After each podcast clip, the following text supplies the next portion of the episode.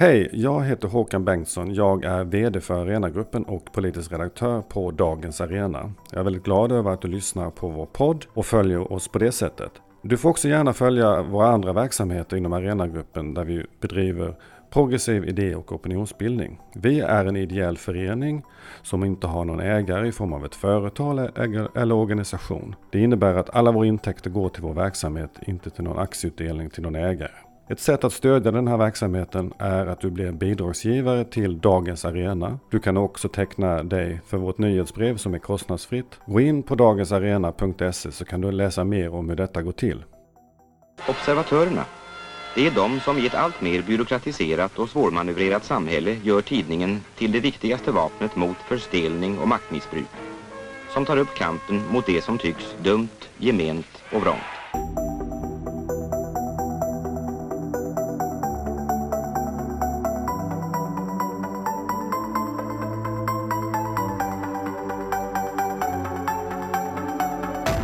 Varmt välkommen till ett nytt avsnitt av dagens Arenas intervjupodd. Det är jag som är Jonas Nordling och det är jag som rattar den här podden. Och varmt välkommen säger jag till dagens gäst Maria Robsam. Tack så mycket. Eh, jag har ju då ägnat mig åt eh, lite research här innan den här intervjun och sen så tänkte jag att jag ska inte ställa frågan eller be dig presentera dig själv för då får vi hålla på i flera veckor kändes det som. Men mm. om man gör ett, ändå ett litet försök att be dig så kan du, vem är du? Jag har passerat 60. Jag eh, har ett förflutet som eh, universitetslärare i filosofi. Jag har varit, eh, jobbat som journalist i många år. Jag har varit politiker och sedan ungefär tio år så eh, ägnar jag mig på heltid åt min son som har ett funktionshinder. Mm, ja, det var ju fördömligt kort. Då får jag brodera ut lite här då, kring vilken ända ska vi börja? Vi ska börja med, med journalistiken. Du eh, var med och startade Nyhetsmorgon en gång i tiden på TV4. Du har vunnit Stora journalistpriset för vad då? Det var en granskning av hanteringen av Estonia-haveriet. 96 fick jag det priset.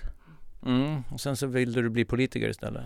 Ja, jag hade en dröm om att försöka mm, se till att, så att, säga, bidra till att den här frågan om mäns våld mot kvinnor eh, kom att skulle tas på större allvar. Så det var det. Det var en väldigt konkret fråga som jag trodde man behövde eh, så att säga, engagera sig i EU-politik för att göra. Det tror jag fortfarande.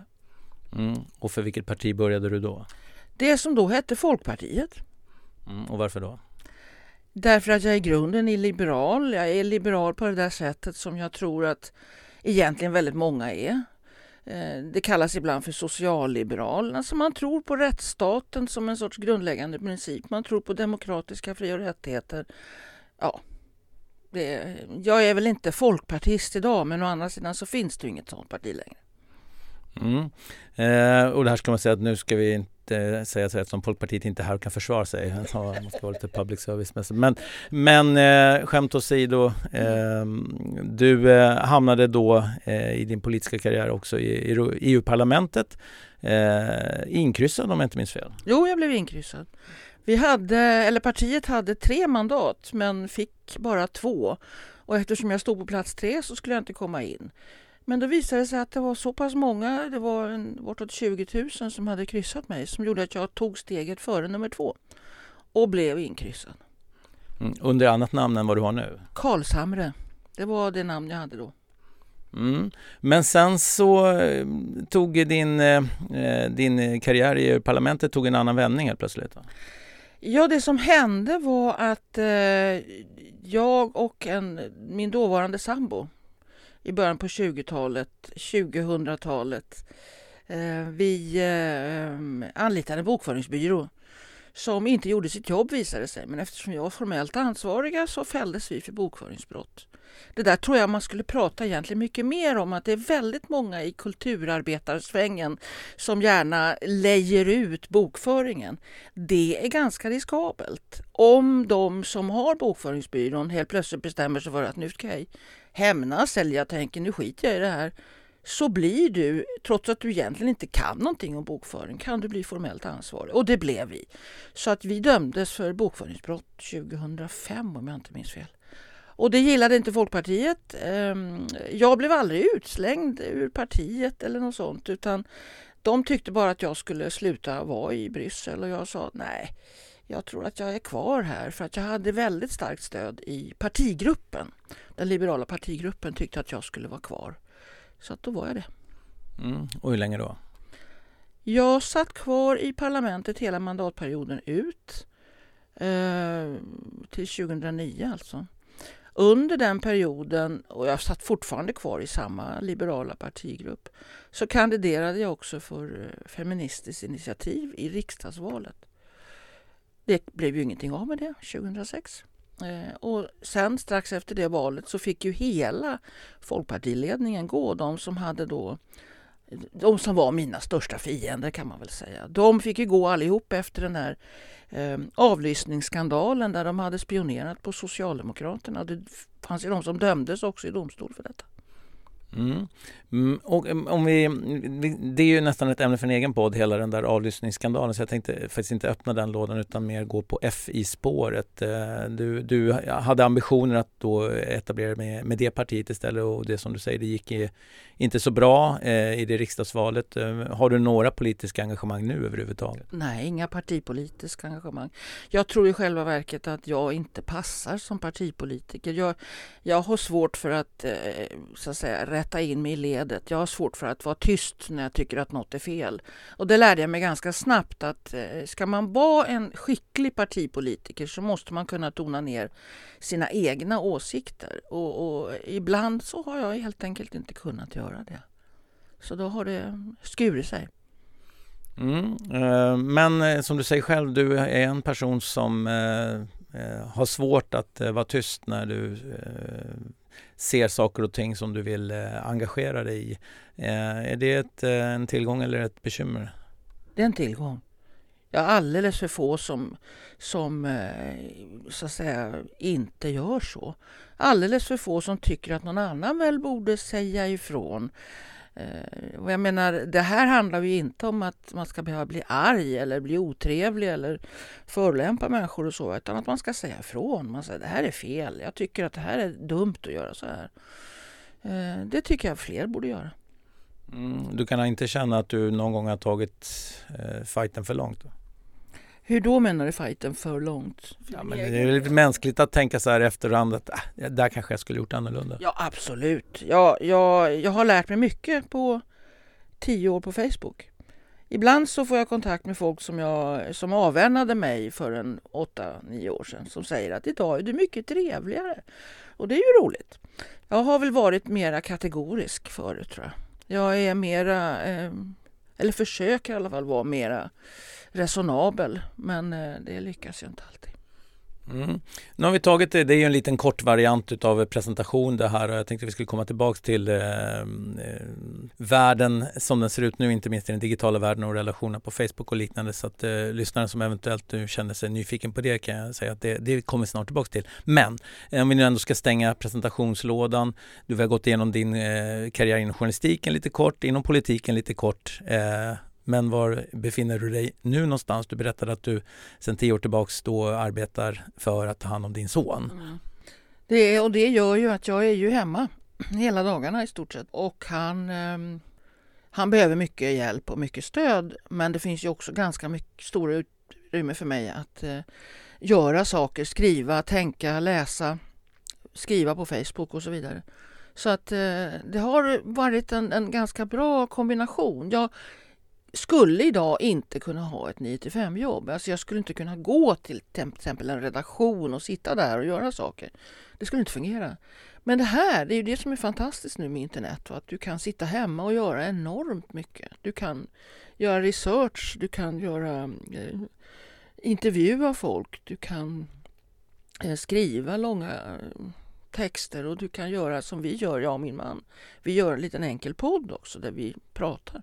Mm, ja, jag tänkte också att vi ska inte glömma att beröra i, i den här uh, historieskrivningen av, av din uh, tillvaro, den uppmärksamhet som du fick när du, och det var väl kanske också i samma veva som um, du uh, var i, i, i partibytet där, men när du kom ut och berättade om dina erfarenheter om att leva i, i en relation som präglats utav, eh, utav eh, våld och, och, eh, och den problematik som det föranledde. Så, den uppmärksamheten, är den, påverkar det ditt liv fortfarande? Uppmärksamheten kring det påverkar inte mitt liv fortfarande men, men jag tror att alla kvinnor som har den erfarenheten vet att man befinner sig i en sorts ständig PTSD efter det, alltså posttraumatiskt stresssyndrom. Det finns flashbacks, det finns scener som man inte kan, kan eh, så att säga, undvika utan att få hjärtklappning. Och jag kan säga helt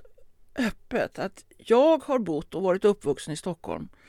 Eh, men jag kan inte bo i Stockholm längre. Han bor här. Och det där är märkligt, va? men så är det. Jag mår inte bra av att vara, bo och leva i Stockholm. Det är för mycket minnen och för mycket hemska saker som har hänt i Stockholm. Och då kan man ju tycka att det är ju hemskt. Men ja, det är en del av att ha den här erfarenheten. Och vi spelar då in det här samtalet i eh, Arenas studio här i Stockholm ska då nämnas i sammanhanget. Eh, du bor i Jo nu för tiden? Jo, ja. En liten stad vid Vätterns strand. Vad förde dig dit? Kärleken.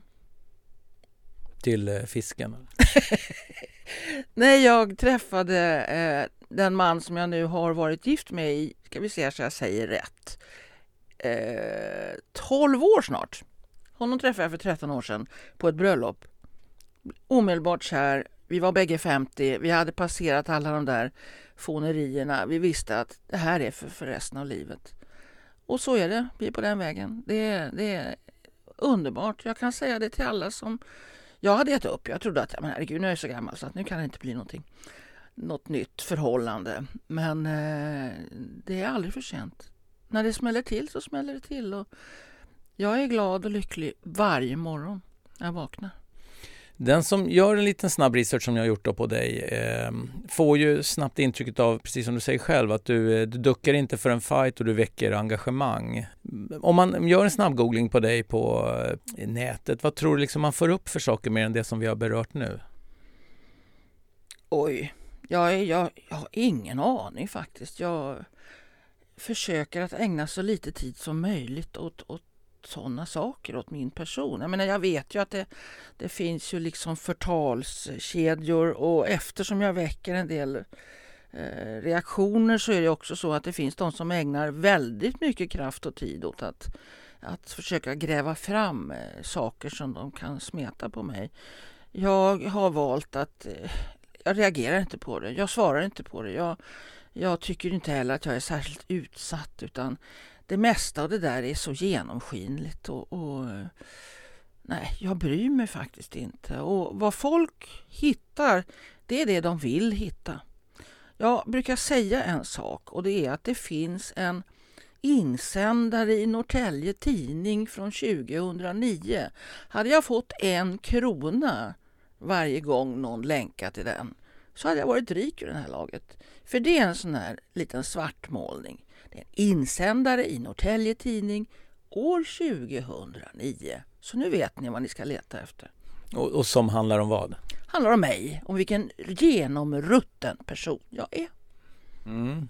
Ja, men, men eh, eh nu kommer naturligtvis alla kastas på att vilja googla det där, men för att de ska slippa göra det, kanske lite kort ordalov, vad är svartmålningen i den? Det handlar om att de har, den, den som har skrivit det där har missuppfattat fullständigt det här med, med, med Folkpartiet och Fi och alltihopa och vad jag har tjänat pengar. Bland annat så, det finns en massa sådana här konstiga rykten om att jag skulle ha, ha suttit på någon sorts jättepension eller att jag skulle ha stuckit hem och inte gjort mitt jobb och så. Det finns så mycket lögner som sprids om mig som är fullständigt bisarra.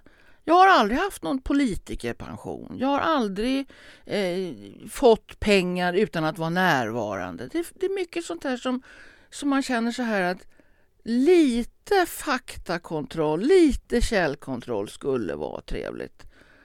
Men jag har, jag har liksom inte riktigt jag kan inte ens bli ledsen över att folk håller på så där. Det, det, jag orkar inte ägna mig åt det. Jag har för mycket annat som jag måste göra.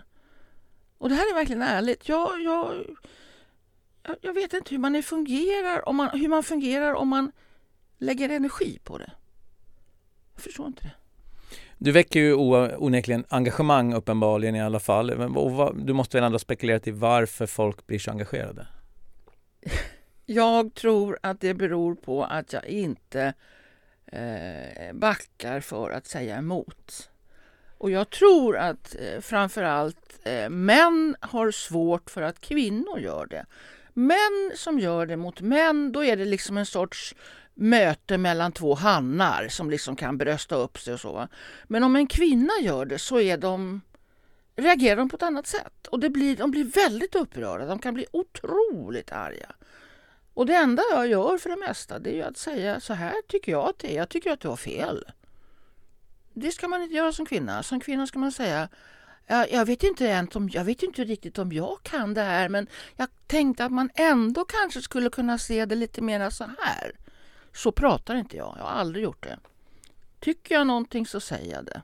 En av de eh, arenor som du verkar på det är ju Facebook som du säger. Men, men eh, Twitter undviker du eller? Ja, helt. Twitter tycker jag är, det är mitt intryck, jag kan inte säga någonting annat, men mitt intryck är att det är ett slagfält av invektiv och könsord och svordomar. Jag har inget intresse av det. det nej. Eh, Anledningen till att vi sitter här är ju egentligen inte för att vi ska gå igenom eh, ditt liv på det Nej. sättet som vi nu har gjort, eh, även om det är spännande i sig, utan det är också för att du är aktuell inom kort med en bok som du eh, snart kommer ut med. Och jag tänkte, du kan väl berätta lite om vad det är för bok? Det är en bok som heter Sverigedemokraterna och nazismen. Och idén till den handlar helt enkelt om att det blev efter den här eh, polisanmälan i Norrköping, Stadsmuseet, så blev det uppenbart att eh, SD-politiker själva vet inte vad som är partiets ursprung. Jag menar att partiledningen kan det här, det är ju ingen tvekan om. De försöker bara undvika att prata om eländet. Va? Men jag tror att väldigt många vanliga människor, väldigt många vanliga SD-väljare, SD-sympatisörer har ingen aning. De tror att det är bara en sorts svartmålning.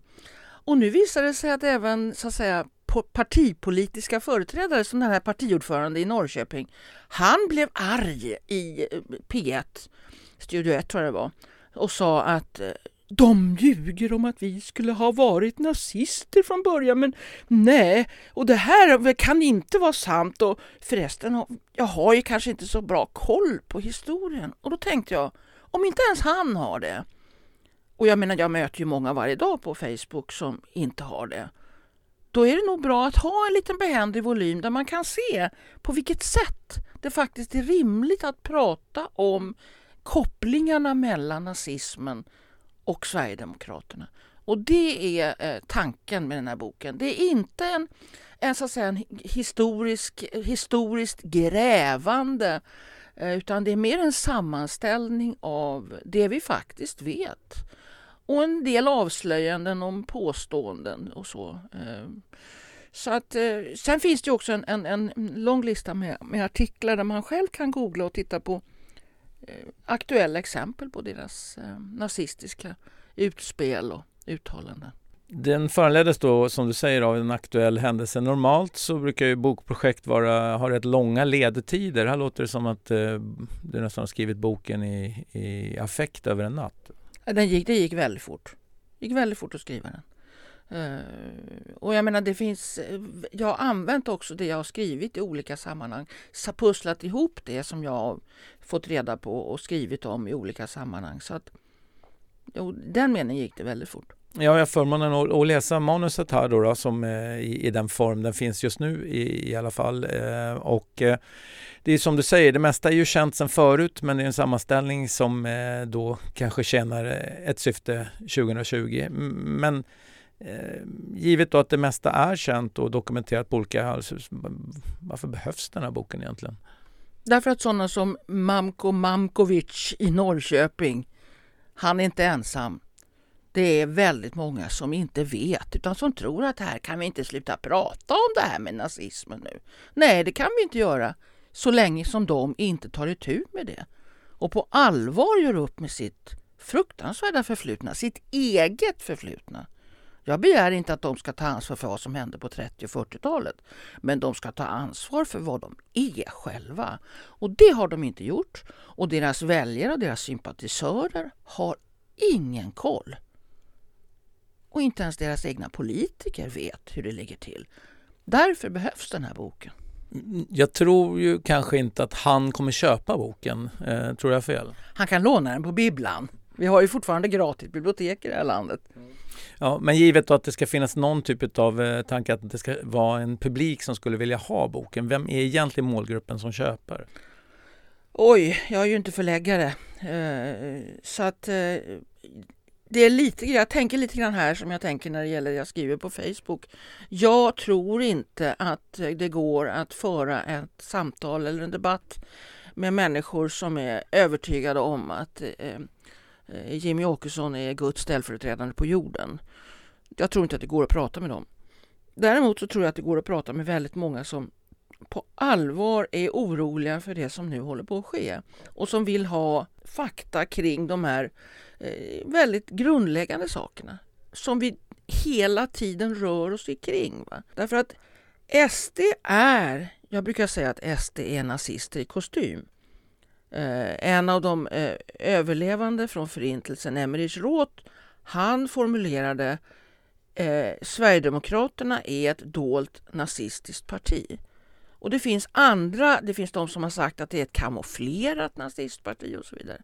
Tittar man lite grann på hur det ser ut så är den slutsatsen väldigt naturlig. Och om man verkligen på tar den på allvar, den insikten, då innebär det också att allt detta som just nu händer, deras utmaning av public service, deras eh, påståenden om att de blir missgynnade och därför så ska man kalla in eh, chefer på SVT och Sveriges Radio.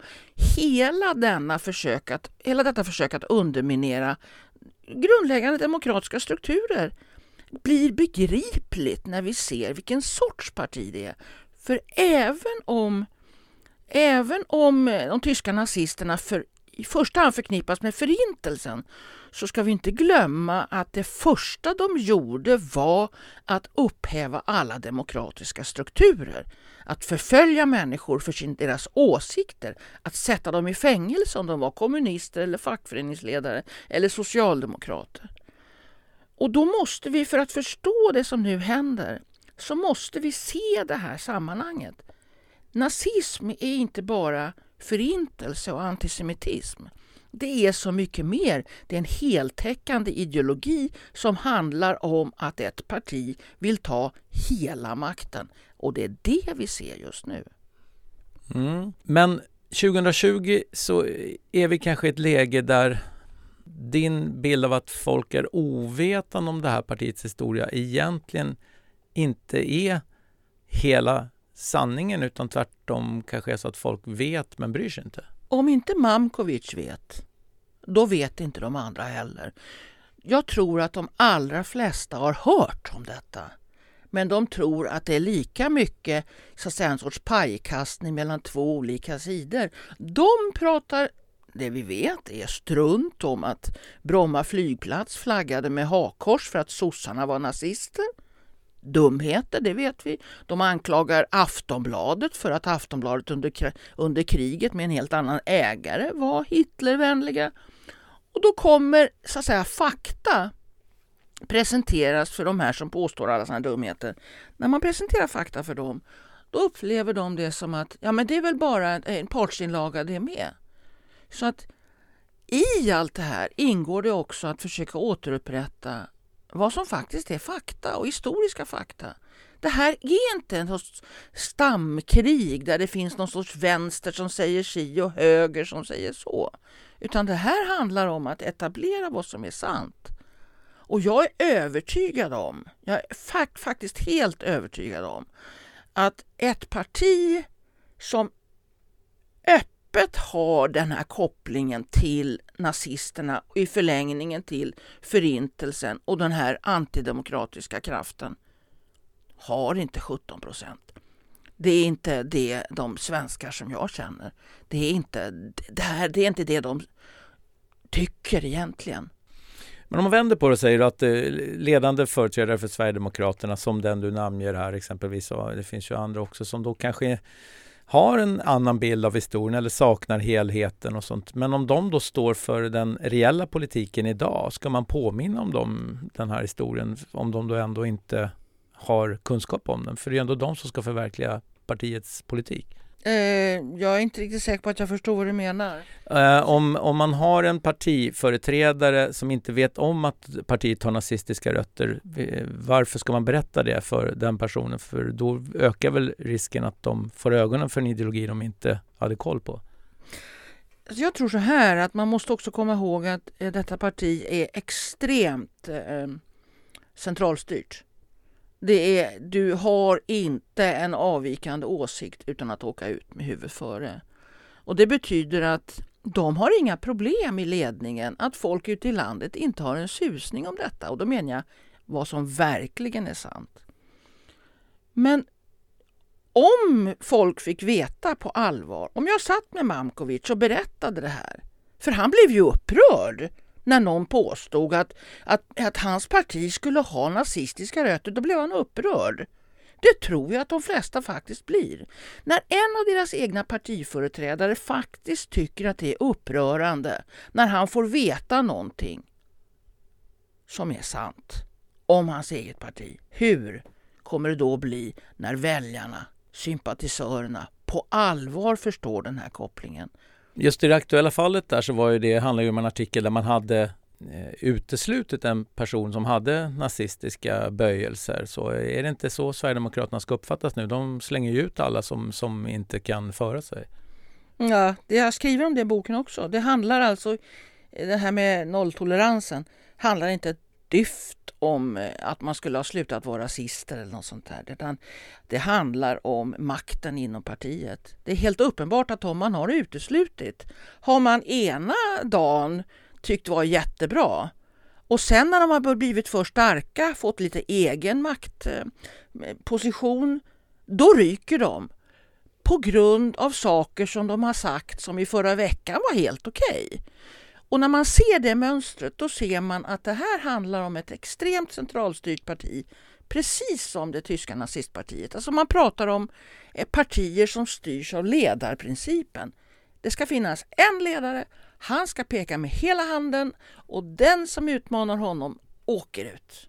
Det finns ju en diskussion eh, om att det är, eh, om man nu vill motarbeta partier av den högerpopulistiska art som man nog kan väl ändå beskriva Sverigedemokraterna för just nu. Eh, då ska man inte jämföra dem med nazismen längre för den diskussionen är lite förbi utan kanske istället diskutera vilka drivkrafter som för väljarna in i den typen av partier. Nej, det tror jag är helt fel. Alltså, för det första så, så är jag extremt mycket emot att man tar talar och tänker i termer av någon sorts spelteori. Va? Att man ska göra ditten eller datten för att då ska väljarna tycka si och så. Man kan inte göra annat än att hävda det man själv tror är sant. Även om man så är den enda kvar. Som den här berömda bilden av den här sjösättningen där det, alla står och håller armen rakt upp i Hitlerhälsning men en kille står med armarna i kors. Va? Vi ska vara han. Om det så bara är vi ensamma kvar så ska vi göra det.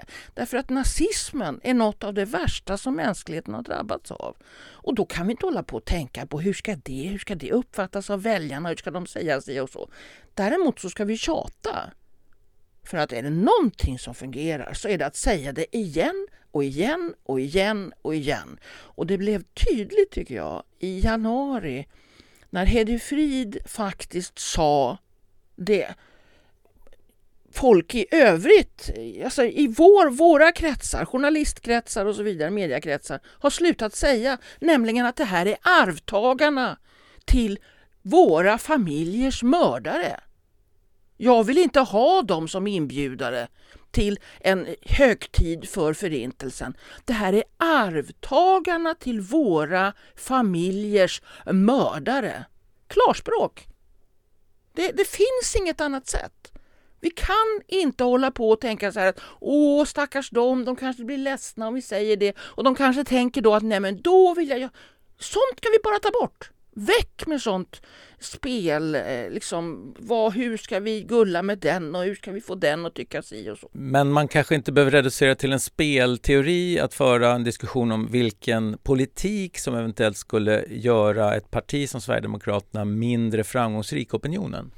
Nej, så jag tror inte att det handlar om eh, den konkreta politiken heller, utan jag tror att det handlar om en insikt om att de har haft fritt spelrum på nätet. Alltså jag är fortfarande efter flera år fullständigt överumplad över hur de här övriga partierna lämnar walkover på nätet. Men det är bara att titta på procenten när det gäller Facebook och inter interaktioner på alla möjliga sociala medier. Det är ju, det är ju, de, har ju, ja, de har ju i princip egen eh, planhalva hela tiden. Och vi ska, där måste vi på något sätt inse att om du spottar på en sten tillräckligt länge så blir den blöt. Om du utsätter människor för den otroliga propaganda som detta handlar om, den är ju massiv. Va? Då kommer de så småningom, ja, han, han sa samma som han idag och så vidare. Och då skapar du den här miljön. Jag tycker att det är väldigt konstigt att vi inte ens pratar om detta i termer av destabilisering. När vi pratar om vad ryssarna eventuellt kan göra eller kineserna eventuellt kan göra. Vad är det här då? Ska vi inte prata om det?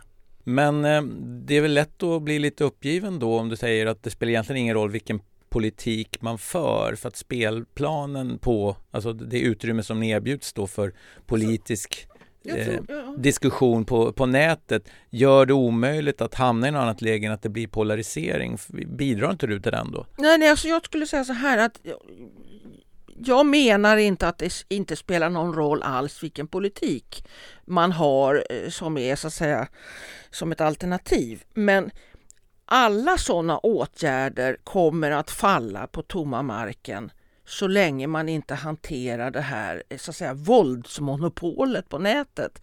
Men det är ungefär som SA.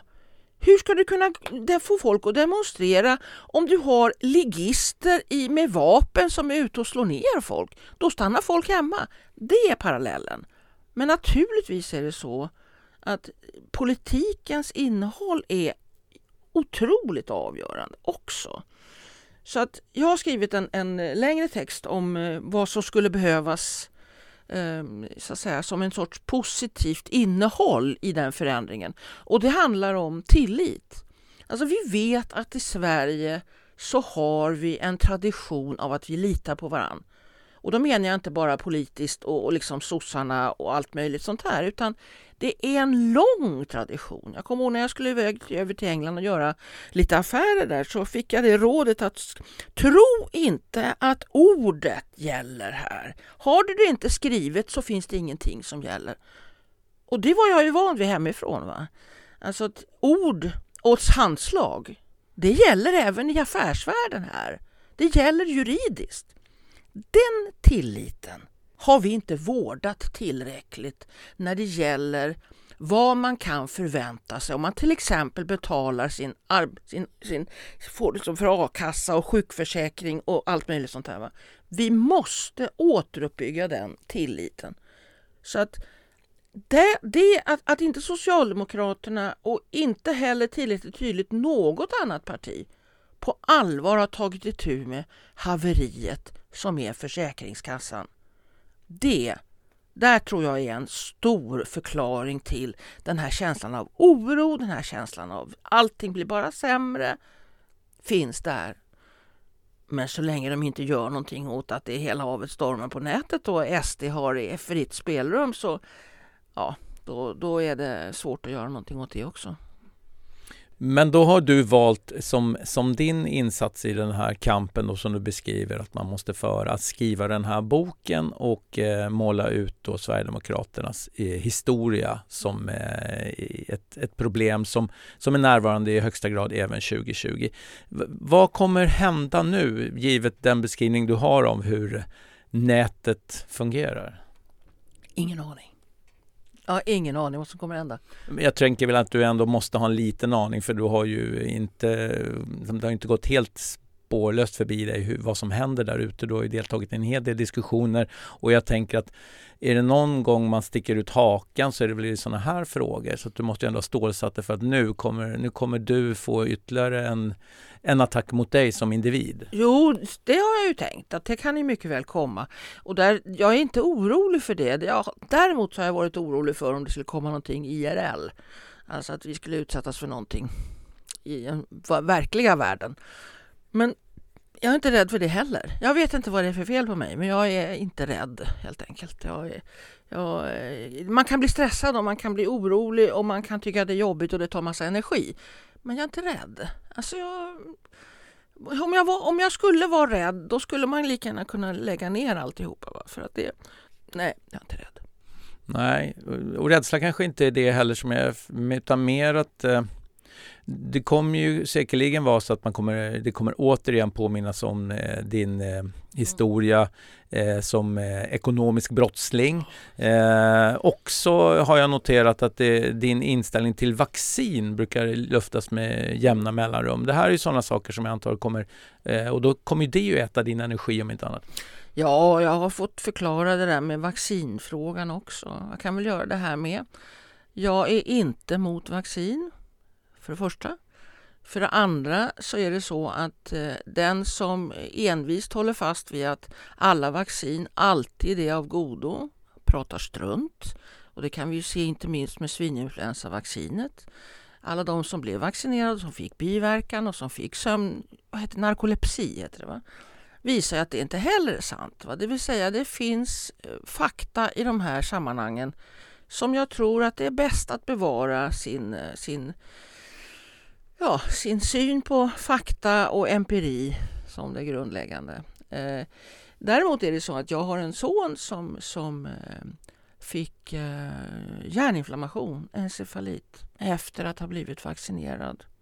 Man kan få encefalit av, mässlings, eh, av mässlingen, av mässlingsvirus. Det går in i hjärnan, passerar blod, hjärnbarriären Uh, han fick encefalit och det diagnostiserades för sent så att han fick hjärnskador av det. Uh, och att sen, vad det sen kallas för, jag bryr mig inte så mycket om, uh, ärligt talat, semantiken. Men det här är belagt. Uh, och det gjorde att jag tog reda på vad det var som gjorde att han drabbades. Och det visade sig då att det som ingen hade sagt till mig var att man ska undvika att vaccinera barn som har en liten infektion. Ja, unga på dagis har ganska ofta infektioner. Men jag tyckte att det var en bra sak att säga till folk. Mm. Och nu är jag är inte emot vaccin. Jag är inte emot vaccin.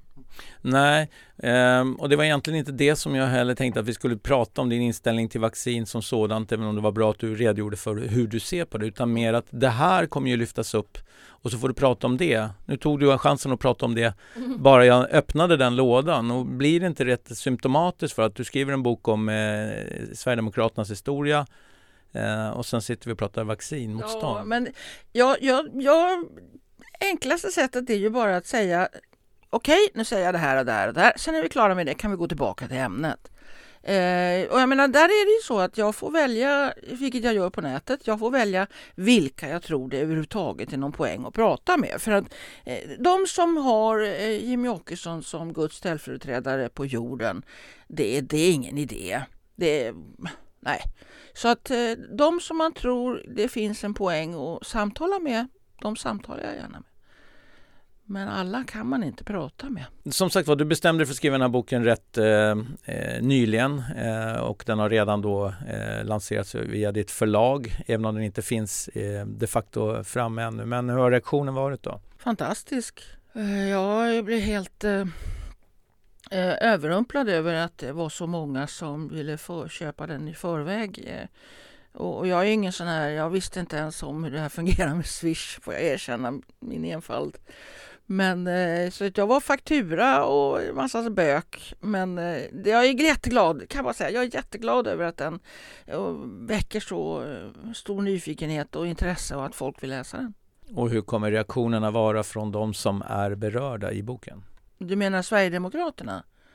De blir väl inte glada? Jag menar, jag... Eh, eh, eh, det blir uppenbart att det Sverigedemokraterna inte vill det är att prata om eh, Nazityskland och Hitler överhuvudtaget. De vill helst undvika det och inte prata om det alls.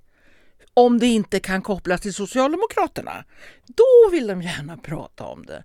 Men det är helt uppenbart att deras strategi har varit att vi pratar inte om det där alls. Vi gör inte det.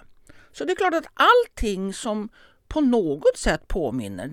Man behöver inte ens prata om, om att det finns en koppling mellan Sverigedemokraterna och nazisterna. Man kan prata om Förintelsen i största allmänhet. Man kan prata om man kan prata om, om eh, de som överlevde Förintelsen som lever idag och det märks att de är obekväma hela tiden. Så att, att överhuvudtaget prata om detta tycker de inte om. Normalt eh, journalistisk arbetsmetod är väl ändå att man eh, kontaktar dem man tänker bevaka på ett annat sätt. Jag antar att du har gjort det här också? Eh, du menar att jag skulle ha inför boken? Du har ju namngett en, en lokal SD-företrädare i Norrköping. Ja, just det. Kanske skulle inte det varit ett intressant intervjuobjekt? Det hade varit ett jätteintressant intervjuobjekt. Eh, det har du rätt i. Men, men inga heller formella frågor till SD som parti? Att det, Nej, jag, jag skulle vilja intervjua någon om den här... Jag kan inte riktigt se vad jag skulle ha intervjuat dem om. Vad skulle de säga? Nej, jag tänker... inte med om. Man kommer, ju, man kommer ju inte undan kritiken då att de vill inte ens prata med oss. Nej, det gör man inte. Men jag har inte haft någon ambition att prata med dem utan jag har utgått ifrån det de skriver och säger i offentligheten. Och det är tillräckligt mycket att, att hantera. Och jag, jag har inga... Ja, men det, de, det jag använder och det de påstår är ju ingenting som är svårt att tolka. Jag känner inte något behov av att de ska förklara det de säger utan det är klart att det hade det funnits tid och, och, och så möjlighet så, men det hade blivit en annan bok. Det här, är en, det här är tänkt att visa vissa historiska samband och vissa nutida samband mellan eh, ett parti och en ideologi. Men de som röstar på partiet kanske eh, inte tänker så längre utan de eh, menar kanske då att ja, men jag, jag litar på det här partiet, jag hör ju vad de säger. Ja, det gör, det gör de säkert, men jag tror att de allra flesta känner precis som Mamkovic. Jaså, är de nazister? Men i det fördolda? Är det därför de beter sig så konstigt nu när de vill kontrollera allt möjligt? Då får jag nog ta och ta reda på ett och annat. För jag tror inte att det är så många som vill faktiskt ha eh, den kopplingen i ett parti som de röstar på. Mm, säger alltså Maria Robsam som är dagens gäst i våran eh, intervjupodd här. Eh, Maria, det börjar bli dags att runda av. Jag är väldigt glad att du har tagit dig tid att resa upp från Jo för att prata lite om det här eh, Blixtprojektet som du har satt händerna i eh, kring den här boken. Eh, vem borde jag träffa i nästa avsnitt? Emmerich Roth. Varför då? Rimligen, mänskligt sett, så är det inte så många år till han har. Och han är en klok människa som har egna erfarenheter och som är väldigt tydlig med hur han ser på Sverigedemokraterna. Och, överlevare från Förintelsen ska vi lägga till för den som inte visste det. Mm. Ja, det var ett passande eh, val av önskegäst i, i det här avsnittet. Eh, Maria, stort tack för att jag fick stjäla så här mycket av din tid. Tack själv. Och du som har lyssnat, stort tack för att du har hängt med hela vägen hit. Eh, nu vet du mer om den här kommande boken som Maria Robsam då eh, kommer ut med inom kort. Dagens Arena är ju en eh, nätsajt som jag hoppas också att du följer. Där är jag chefredaktör och jag heter alltså Jonas Nordling. Om du vill hänga med vad vi gör så råder jag dig att prenumerera på vårt dagliga nyhetsbrev. Det får du kostnadsfritt i din mailbox varje morgon. Och så hoppas jag att du också ser till att du prenumererar på våra poddar så att du inte missar något kommande avsnitt. Nu vet allt det där. Tills vi hörs igen. Ha det bra och ta hand om dig. Hej då!